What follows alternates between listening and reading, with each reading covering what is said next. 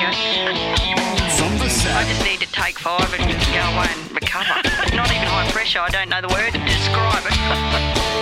From the saddle. Today, ladies and gentlemen, we're interviewing John Davison. For those who have uh, participated in any camp draft throughout central Queensland will have come across Davo, as he's more commonly known, through the uh, camp draft circles. Welcome, Davo. Good to interview you. Thanks, Kay. Uh, it's great to be here, and thanks very much for the opportunity. It's a once in a lifetime sort of thing, I imagine. Yeah. We're going to hear about Davo and his adventures through life. He's uh, told me this morning that he's turned 79 this year, so uh, it's a big life that he's lived. Born and bred in Duaringa and would have started riding at a very young age. John, I guess your father was the person who taught you to ride, and I guess he taught you to ride to go mustering to make some use of you. Is that right? Well, uh, I started off on a, a cushion on the pommel of Mum's saddle, to be honest, and uh, she was a great horsewoman also. And uh, then once uh, we got to the stage that we could uh, handle a horse on our own, then Grad, Dad grabbed us, of course. Yes. That's right. That's what all kids in the bush did. And obviously, it became a passion of yours, riding. I guess most kids in the bush at your age, it became a passion to ride. It filled many gaps. Uh, many people rode to school, many people rode for fun, and many people rode for work. And I guess you did all of those things. I did, and uh, a quote of my dad's was that uh, Johnny had run a mile to catch a horse to ride a hundred yards. So uh, I really, yeah, I really did love riding. I still do. Uh, I still enjoy riding a good horse, and uh, hope to for a while yet. At what age did you decide that you were going to go camp drafting? Was it just a natural progression, or was it something that you uh, you got an interest in as time went by? I was very, uh, very fortunate. When I was eight, I uh, a young fellow, Tommy Fuller, who was a grandson of old Sam Fuller's, the old renowned drover from out in the west, and uh, he had a creamy pony. Tommy had a hole in the heart, and he wouldn't. Uh, his mother wouldn't allow him to draft. But he used to ride to school and run down kangaroos all through the week. But he uh, he asked me to ride this pony of his in the juvenile draft, and I won it, and that was it. I. Uh, 1948. And that was in Duaringa? That was in Dingo. In Dingo, okay. And so uh, that was the start of, of what has become a lifetime, I guess, of a, of a great sport, a sport that I guess you've developed many, many friends with. You've certainly, uh, as I said earlier, a renowned drafter within the district and a renowned drafter within the camp draft circles, I would say on a national basis. What are some of the more memorable uh, times or during that time of drafting and the, some of the more memorable drafts you've been to? No doubt there's thousands, so we'll just pick on a couple. Probably the uh, Phyllis Becker Memorial Open at uh, Baralaba was the first open draft I won. Absolutely the most memorable one was uh, 75, the National Final Open at Clermont. It was the last of the four full rounders, and uh, I had around 81, 83, 83, 83. Still remember it as clear as yesterday. Uh, judge was Mr. Jack Burgess, probably one of the most renowned uh, judges in the business. Uh, still talked about today. Yeah, uh, plus amongst other many other placings and, and drafts. Uh, So tell us, what did you actually win at that draft? You know, now it's a fairly hotly contested prize money. Uh, there's some fairly hotly contested prizes at, at drafts across the nation. In that year, what did you win? Just the glory, a ribbon, pretty much. and a couple of free beers. pretty much the glory. I think uh, I got a, a, a inscribed rug with the year, and I still have it uh, for my horse. And I had a big sash and a, a little silver cup, and I think it was twenty pound. So uh, It would have been a good day's pay. slightly under the forty thousand Yeah, that that's they're right. getting today. just Yeah, a little, yeah, just a little. I guess uh, as people do when you when you join a club and you join a sport, you're expected to step up to the mark and help. You were the president of the Duaringa Camp Draft for 23 years. That's a remarkable effort. Those of us who are involved in the sport know just how much time and effort it takes to uh, conduct a draft. What made you keep going back for 23 years? Oh, nobody else really wanted it most of the time, and uh, yeah, tried to keep it going. We didn't. Uh, we were unable to draft every one of those years, because, owing to drought and, and different uh, unavailable stock. But uh, we would have drafted probably 19 of them. Uh, the biggest feat was that we, uh, in that period, we uh, ran the Queensland Championships. It started raining on Friday afternoon about three o'clock by daylight Saturday morning, we'd had 11 inches. There was 23 trucks bogged, just sunk where they stood overnight. And uh, I called all the competitors together, and I, I got my committee first, and they told me I was mad. I said, well, people have come a long way. They've come from Longreach and they've come from all over the place to, to be there. We had a thousand first round nominations, which in those days was huge. Mm. And uh, I, I, grabbed the judge, Jack Burgess, and uh, we went to Dingo and had a look at the ground there, and it was just perfect. They'd only had seven inches up there. And uh, I rang Bill Craig, he was the president, and he said, no, you can use the ground. So I called, the, called all the competitors together and uh, said, well, we can move to Dingo and go on there or we can call it off. We'd completed the maiden draft that uh, Friday afternoon. John Meeks won it on a little creamy horse. I can't remember his name now. Anyhow, I said, those that want to go to Dingo walk over here, those that don't stay there. There's one bloke stayed over there, the rest of us. They didn't all come to Dingo, but uh, we moved it all to Dingo, and by 11 o'clock we were drafting in Dingo. And uh, they opened the bar and the policeman came over to me. He said, You can't do that. He said, You haven't got a licence for dingo. I said, Oh, come on. He was, he was a bit of a break. He said, The best I can do, he said, We'll go down to the post office and I'll ring the commissioner. He said, and, uh, He rang the commissioner and then he put me on. I told him the circumstance. He said, You're right, mate, go ahead. It's amazing, isn't it? It's amazing what happens in small towns. And and I guess, uh, you know, it's just testimony to horse sport. Once it's in your blood, you will do anything to have a ride. And that just shows what a great sport it's been. You would have seen a massive growth in the sport in your time. What do you put that down to? You know, we need to be realistic. It's not a cheap sport um, anymore. To be competitive, you need to have a good horse. You need to have some sort of gear and a setup that gets you from point A to point B. But still, we see an increase in the numbers. Uh, there's a draft every weekend. If you want to go, you'll find somewhere to draft. What do you put that down to? I think main uh, the main thing is that it's a family sport. Uh, the, the, whole family's involved. i am we've got a third generation now with uh, my son and my granddaughters. I've got four granddaughters, and they've all competed at this stage, and three of them have won drafts uh, already. And Alistair rides. That's my son, and commonly known as AJ. I still ride, uh, or have been up, up, until I had a bit of an accident a while ago, but I uh, hope to get back into it again and in a lot of cases, the mother rides as well. Let's just take a step back there, John. AJ, as he's commonly known, who is your son, is very well respected and very well known in the drafting circles and is a very good drafter. I know your family circumstances. Your wife was a city girl and she didn't ride. You obviously were the one who taught him to ride, and you must take a great deal of pride and joy in watching him and his success. Did you teach him to ride the same way you were taught? Uh, yeah, pretty much. Uh, we were fortunate that uh, in, in, my time we had Pony Club, and we uh, I, I, got him into Pony Club very early, and uh, that was a very, very good grounding. And yeah, just had to shorten your stirrups and, and your reins about two holes. and now his daughters, as you've just attested to, they are turning out to be good little riders and are travelling with you and AJ. That must bring you an enormous amount of pleasure. And I have actually seen you with those girls your patience of Jove when it comes to uh, training with them and, and riding with them. Uh, do you think that they will continue in the sport too?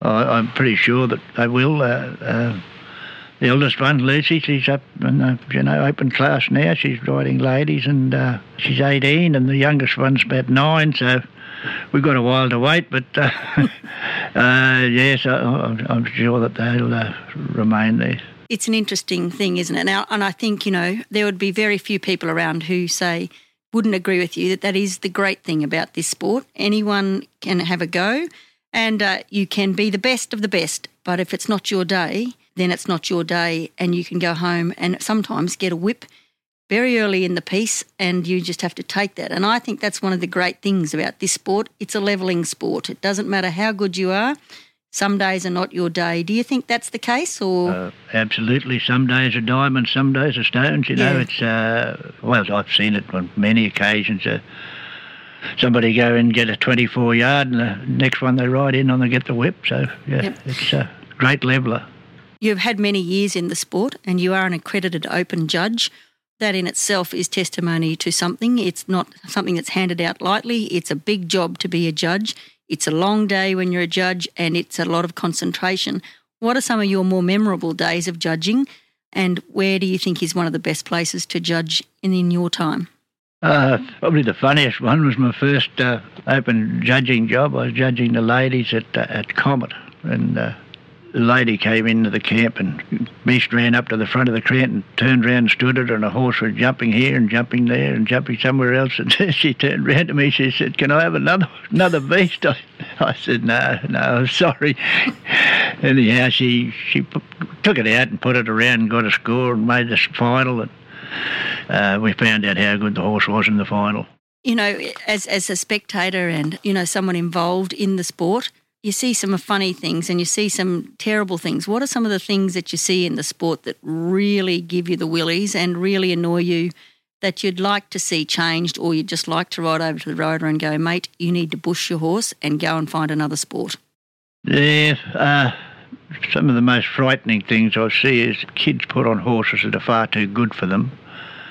I have a pretty good eye, and I've had a fair bit to do with it. I can usually tell if a horse is going to buck. Uh, and I've seen some, some people on horses that I, I could have told you what was going to happen, and I'd like to be able to pull that up before it happens. If you're not judging, you, you can't, you know, you don't have any say to that. But uh, that's probably the main thing. Of those little kids on, on big, strong horses that are probably, you know, just a little bit above them for the time. Yeah, it's, it is. Uh, Pretty frightening. yeah. So I guess you would have seen over the years hundreds, probably thousands of riders. Who's your favourite to watch? Uh, oh, well, I like watching my son.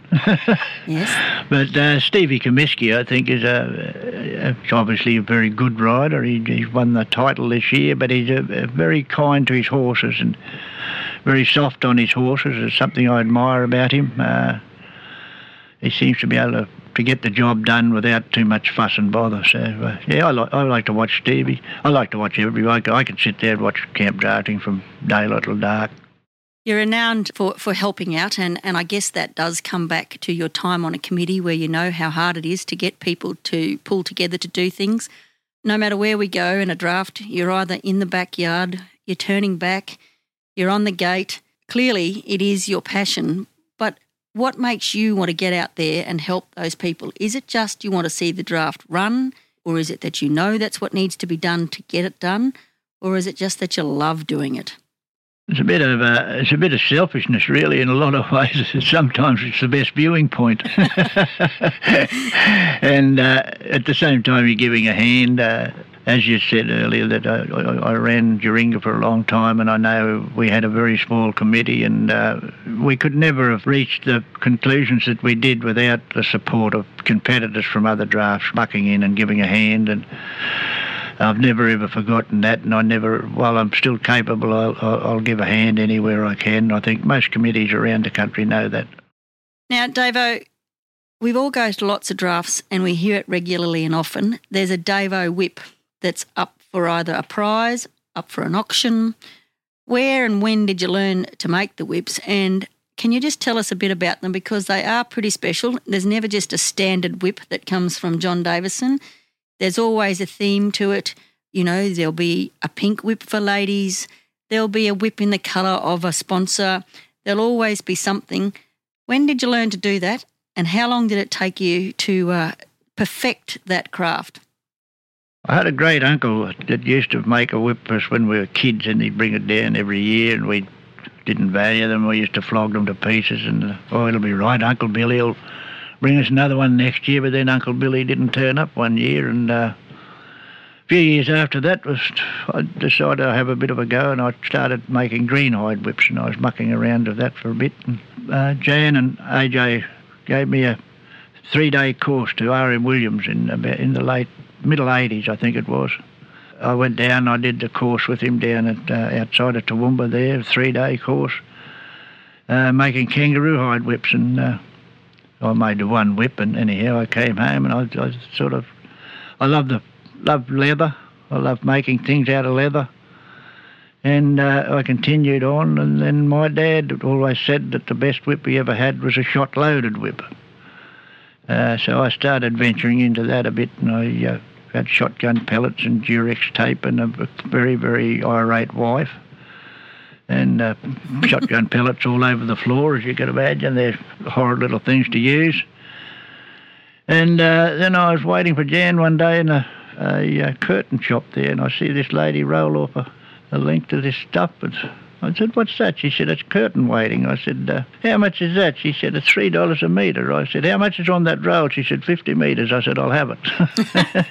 and that's what I use for weighting my whips now. It saved a lot of heartaches and a lot of arguments, and uh, it saves a heck of a lot of time. And it, uh, yeah, so most of my kangaroo hide whips are weighted. The green hide whips, most of them don't need it. They can get enough weight into them without it. And uh, yeah, I, I just like to give back to, to good causes for like uh, cancer and research and that sort of thing. And I've donated whips. They've been uh, pretty well received. I think that one made four thousand two hundred and fifty dollars here at Paradise one year, and uh, it's put quite a lot of money into uh, cancer research.